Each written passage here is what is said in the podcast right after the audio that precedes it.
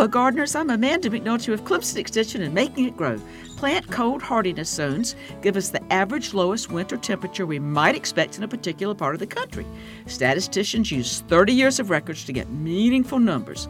The USDA Plant Cold Hardiness Zone map is based on the average annual minimum winter temperature divided into different 10 degree Fahrenheit zones. The continental United States encompasses nine zones, with zone 3 being the coldest and 10 the warmest. Now, this doesn't mean you can't get colder weather than what your zone lists. It's an average, and as our climate changes, extremes in weather events are what we can expect.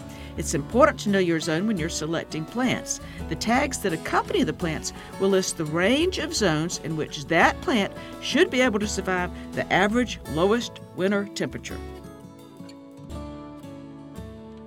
Funded by South Carolina Farm Bureau and Farm Bureau Insurance.